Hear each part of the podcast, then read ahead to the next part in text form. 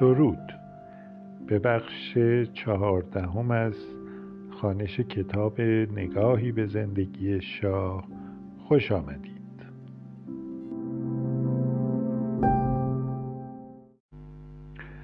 تا آنجا خواندیم که مدرسه لاروزه در سال 1880 یا 1259 شمسی به همت یک شهروند بلژیکی به نام پل کارنال تأسیس شده بود.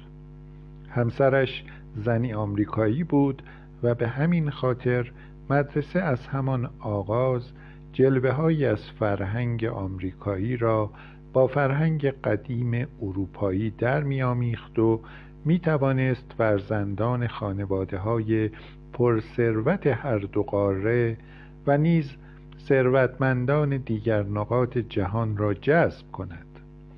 به نظر می آید که دورانی که شاه در این مدرسه گذراند خوشترین ایام زندگیش بود. کماکان زیر نظر و مراقبت دائمی سرپرستان و معلمان و پزشکان ویژه بود. اما در عین حال از فضای شبه نظامی و انضباط آهنینی که پدرش در تهران برایش ایجاد کرده بود رها بود. همکلاسی هایش گاه روز و لحظه ورودش به لاروزه را در خاطرات خود بحث و وصف کردند. می‌گویند مانند شاهزاده پرثروت و مکنتی از شرق وارد مدرسه شد.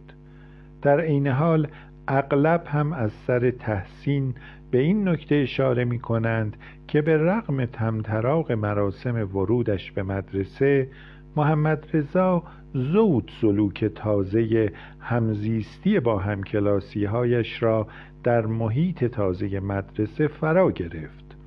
به سرعت دریافت که در این فضای تازه نه از جلال و جبروت سلطانی نشانی هست و نه او می‌تواند از شاگردان دیگر انتظار رفتاری ویژه یا احترامی منحصر به فرد را داشته باشد. در آن روزها لاروزه کعبه آمال فرزندان خانواده های ثروتمند و دیپلمات ها و حتی توریست هایی بود که می‌خواستند چند سباهی بدون پسران پرسر و صدایشان سفر کنند. برای نمونه یکی از همکلاسی های شاه برادر بزرگ همان ریچارد هولمزی بود که بعدها رئیس سیا و سفیر آمریکا در ایران شد. البته برخی راویان به غلط همکلاس شاه را همان ریچارد دانستند. در هر حال سوای هولمز پسرانی از خانواده های پرشهرت و پرنفوذ اروپایی و نیز شاهزاده مصری همدوره شاه بودند. در آن سالها لاروزه حدود صد دانش آموز داشت که حدود دو سوم آنها آمریکایی بودند.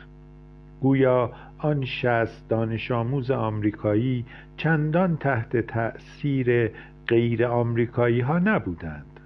برعکس این آمریکایی ها بودند که بر فرزندان راجه ها و شاهان و شاهزاده ها تأثیری ماندگار به جا گذاشتند.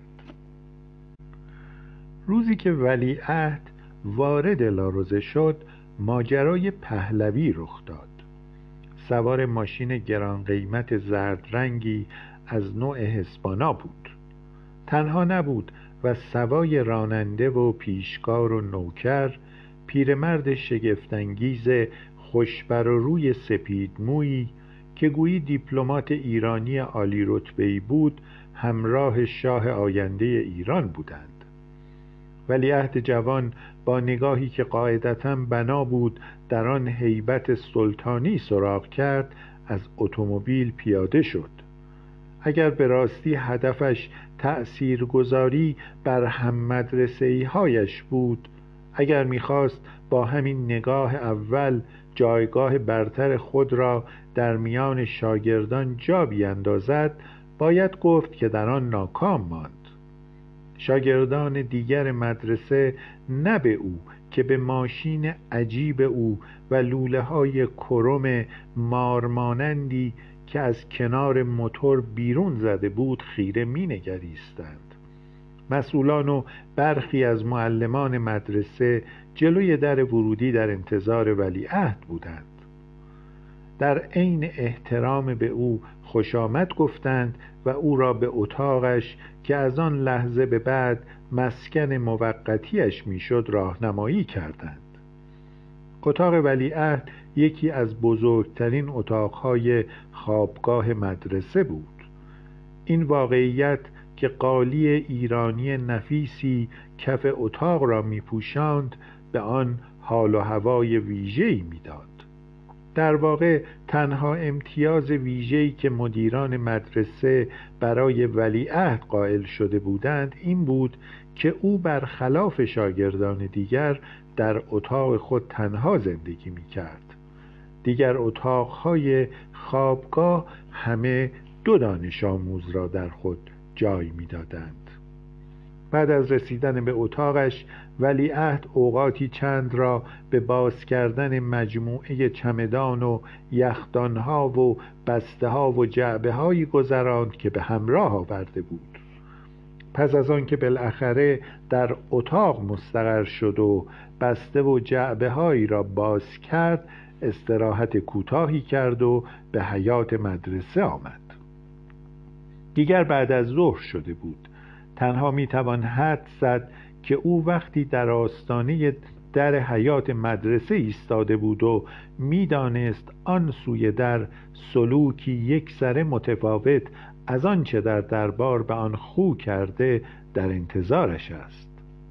قاعدتا میبایست سخت مضطرب و در عین حال کنجکاو می بود می‌دانست خارج از مدرسه به ویژه در میان کارکنان سفارت ایران در سوئیس او در مقام ولیعهد سخت مورد احترام است و اوامرش مطاعند. ولی در عین حال می‌دانست در میان همکلاسی هایش احترامات فائقی که در ایران به آن خو کرده بود محلی از اعراب ندارند. شاید هم فکر فراغت از محدودیت های برخواسته از مقامش شادش می‌کرد. به گمانم شکی نباید داشت که در لحظه ای که رضا شاه پسرش محمد رضا را ولیعهد نامید از سوی تمام مواهب زندگی فارغ البال کودکی را از او سلب کرد و از سوی دیگر در ازای زندگی پرقید و بندی که مشخصه مقام تازه او بود به او قدرت ارزانی کرد. اگر در افسانه فاست او روح آدمی را در ازای قدرت یا معرفت از او گرفت در زندگی محمد رضا هم فراغت کودکی و فارق البالی جوانی فدای قدرت و نبید سلطنت شد. گویا وقتی ولیعهد جوان قصد ورود به حیات مدرسه را داشت در عین حال می‌خواست هم گربه را دم هجله بکشد و هم به همه هم مدرسه هایش نشان دهد که باید مقام و منزلت ویژش را ارج بدارند و رایت کنند. شاید همین سوداها و استرابها بود که ماجرای پهلوی را پدید آورد. وقتی محمد رضا به حیات مدرسه پا گذاشت گروهی از شاگردان را دید که روی نیمکتی جمعند. نیمکتی که بر دور درخت پرعظمتی که وسط حیات بود ساخته شده بود. در واقع گرته این درخت پرشکوه و زیبا علامت مشخص لاروزه بود. شاگردان که اکثرشان از غذا آمریکایی بودند گرم صحبت درباره ورزش به ویژه بیسبال آمریکایی بودند. توجهی به نزدیکتر شدن جوان تازه وارده به مدرسه نکردند. طولی نکشید که او را صرفا پهلوی میخواندند. اما آن بعد از ظهر شاگردان دیگر تنها وقتی متوجه حضور پهلوی شدند که دیدند چون ببری خشمگین این سو و آن سو می رود تنها چند گامی با نیمکت و درخت و شاگردان که گرم صحبت بودند فاصله داشت. ظاهرا شاگردان تنها وقتی متوجه حضور خشمگین پهلوی شدند که او چند دقیقه این سو و آن سو رفته بود. ناگهان در جا ایستاد. دست راستش را از سر خشم در هوا تکان داد و آنگاه به زبانی که به گمان شاگردان دیگر ترکیبی از فرانسه و انگلیسی بود به آنها تفهیم کرد که میباید پیش پای او بر می‌خواستند پسران که زیر درخت جمع بودند گمان کردند که هم شاگردی تازه واردشان جایی برای نشستن می‌خواهد. کمی نحوه جای نشستن خود را تغییر دادند و بدین سان جایی برای او بر نیمکت باز کردند و کماکان بحث و جدل درباره بیسبال را ادامه دادند. ولی پهلوی صرفا گوشه ای از نیمکت را نمی‌خواست. علت خشم و عصبانیتش ظاهرا چیز دیگری بود. گویا معتقد بود شاگردان دیگر باید از سر احترام جلوی ولیعهد ایران بیستند.